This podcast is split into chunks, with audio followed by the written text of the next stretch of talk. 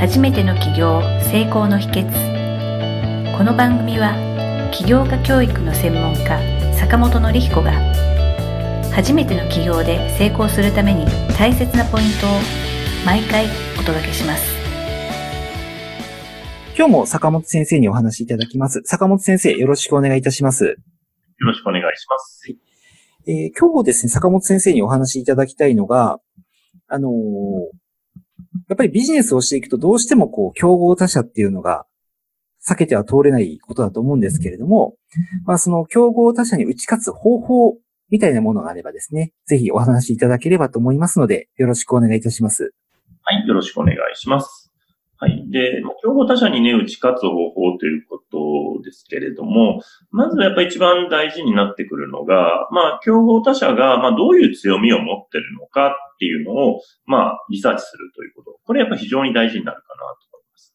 で、あのー自分の競合になりそうなところっていうのを、まあ、今だとね、ネットとかでもいろいろ調べられると思うので、まあ、そこが、えーまあ、よくね、私コアコンセプトって言って、まあ、誰に何を USB っていうのを言いますけれども、大事にしてますが、えーまあ、その競合他社の、この誰に何を USB ですね、が何なのかっていうところですね。どういうターゲット向けに、えーどういう価値提供をしていて、で、そこでそこはどういう強みがある、独自性があるのかっていうところ、この3つの観点で、まあ、競合他社を分析していくっていうのは非常に大事かなと思います。えーで、そこにまあ収益モデルであったりビジネスモデルも含めて分析をして、で、その中でまあ自社がどういうポジショニング、ね、どういうふうな立ち位置を取れば、えー、そこと被らずに、まあ、打ち勝っていくことできるのかっていうことですね。はい。あの、それを考えていくというのは非常に大事かなと思いますね。なるほどですね。あのーよく競合他社がある場合って、はい結構多くの場合ってこう、値段を安くして選んでもらおうっていう風にするケースって少なからずあると思うんですけれども、はい。はい。あの、一概にその金額だけではないっていう感じになるんでしょうか？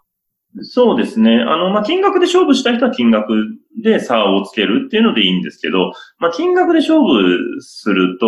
あの、結構苦戦するかなっていうのは、えー予想がつくなということで、金額で勝負するので、例えばもうその、なんだろうな、もう一気にその半額にできないかぐらいの金額の差ですよね。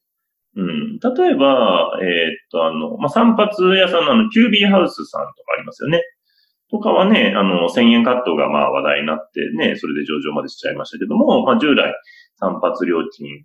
男性だと3000円ぐらいですかね、一回かかってたのが、まあ1000円というね、半額以下の値段になって、ね、今ちょっと値段上がりましたけれども、まあそれでも1200円ぐらいかなっていう形でやってますんで、非常に、あのー、大きな価格差で、まあ市場を圧倒的に取れるという形なので、で、それは、あの、まあ、えーまあ、ニーズ、お客さんのニーズもですよね、ヒアリングして、ね、従来散髪で、えーお金がすごいかかってたとか、あとまあ、えーね、話さないといけないとか、ね、ね、時間が長いとかってかかってたのをもう、単純にちょっとカットとか取れるだけで、あの、僕もまあ、あの、キュービーハウスでよく切ってるんですけど、はい、あの、ちょっと直すだけでそれができるという形。えーえー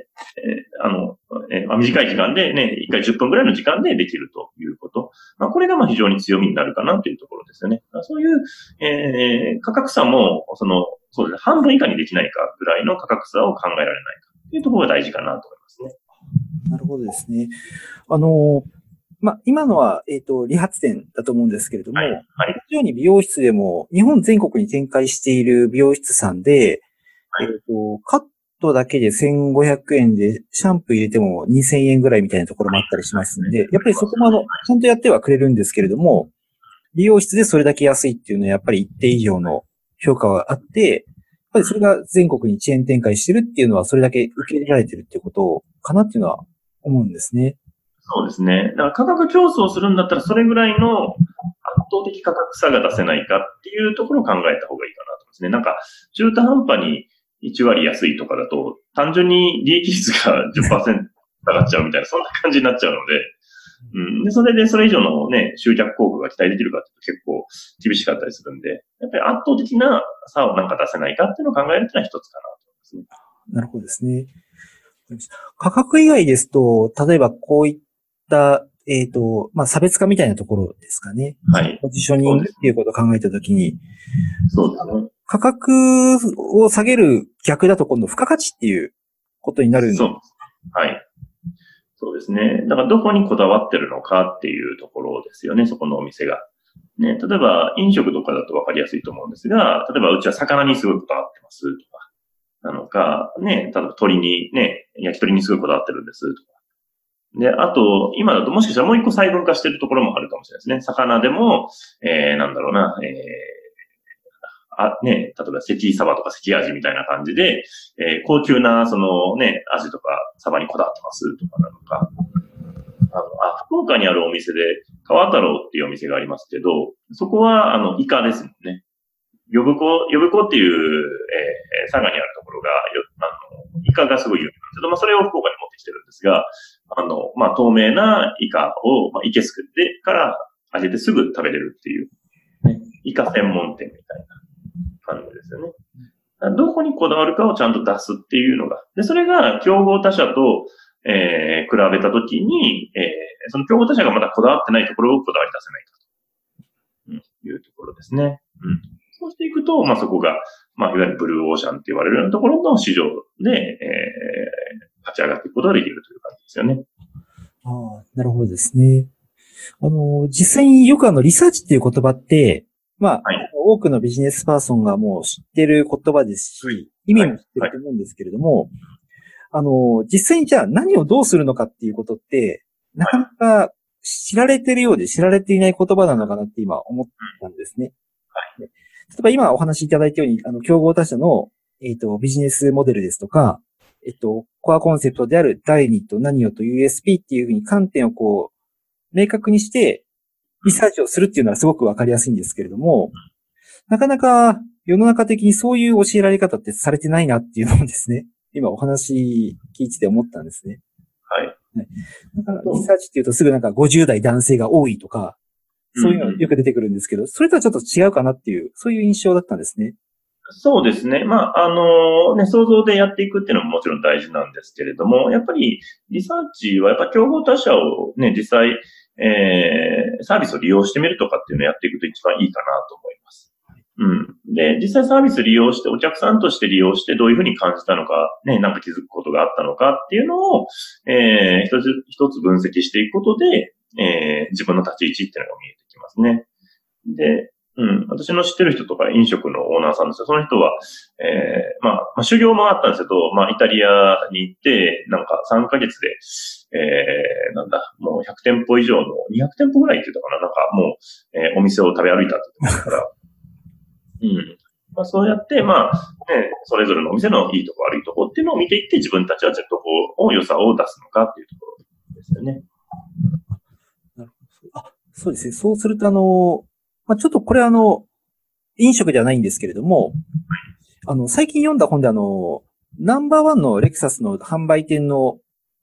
紹介されている本がありまして、それあの、はい、はい。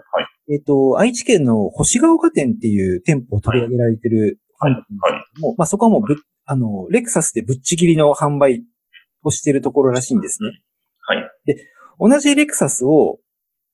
なぜそれだけこう差が出るのかっていうことで、はいあの、そこはもう徹底的にその顧客満足度にこだわったっていうところで、えあの、されてたんですね。なので、あの、別にその近隣の人だけではなくて、遠くからも買いに来る人がいるっていうぐらいの、そういうことで、あの、販売高が一番っていうことらしいんですけれども、あの、読んでたらもうリゾートホテル、一流のリゾートホテルのスタッフさんぐらいの、その、ホスピタリティをお客様に提供してるっていうところがやっぱり、あの、勝因だったみたいな本だったんですね。なので、あの、そこを例にとると、やっぱりその、同じレクサスを売ってる他の販売店も競合になると思うんですけれども、その、同じブランドを扱ってるよその店舗がしてないぐらい大きな付加価値をお客様に提供することで、商品自体は全く変わらないのに、その売り上げが大きく変わってくるっていうのもあるんだなっていうのをですね、今お話聞いてて思い出したんですね。うん。なんか差別化ってなんかいろいろやり方あるんだなっていうか、あの、競合他社を調べたりとかすることで、競合他社にこう、勝つ方法っていうのは見えてくるんだなっていうのをですね、非常にこう今お話を聞いてて、私自身も学ばせていただきました。そうですね。やっぱり自分のね、ライバルっていうのがどこを見てるのか、で、その上で自分たちの立ち位置どこにしていくのかっていうのをね、見ていくっていうのは、えー、まあ非常に大事な、えー、戦略の一つかなと思いますんで、ぜひあの実践していただきたいなと思いますね。はい。あはい、ありがとうございます。今日はあの、坂本先生に競合他社に打ち勝つ方法ということについてお話をいただきました。今回の内容があなたのビジネスですとか、企業のお役に立ちましたら嬉しく思います。坂本先生、今日もありがとうございました。はい、ありがとうございました。はい、リスナーの皆さんまた次回お会いしましょう。ありがとうございました。今回の番組はいかがだったでしょうか？あなたの企業の気づきがあれば幸いです。なお、番組では坂本典彦への質問をお受けしております。坂本典彦公式サイトよりお問い合わせください。坂本典彦公式サイトで検索してください。ではまた次回もお楽しみに。提供は世界中の一人一人が志を実現できる社会をつくる立志財団がお送りしました。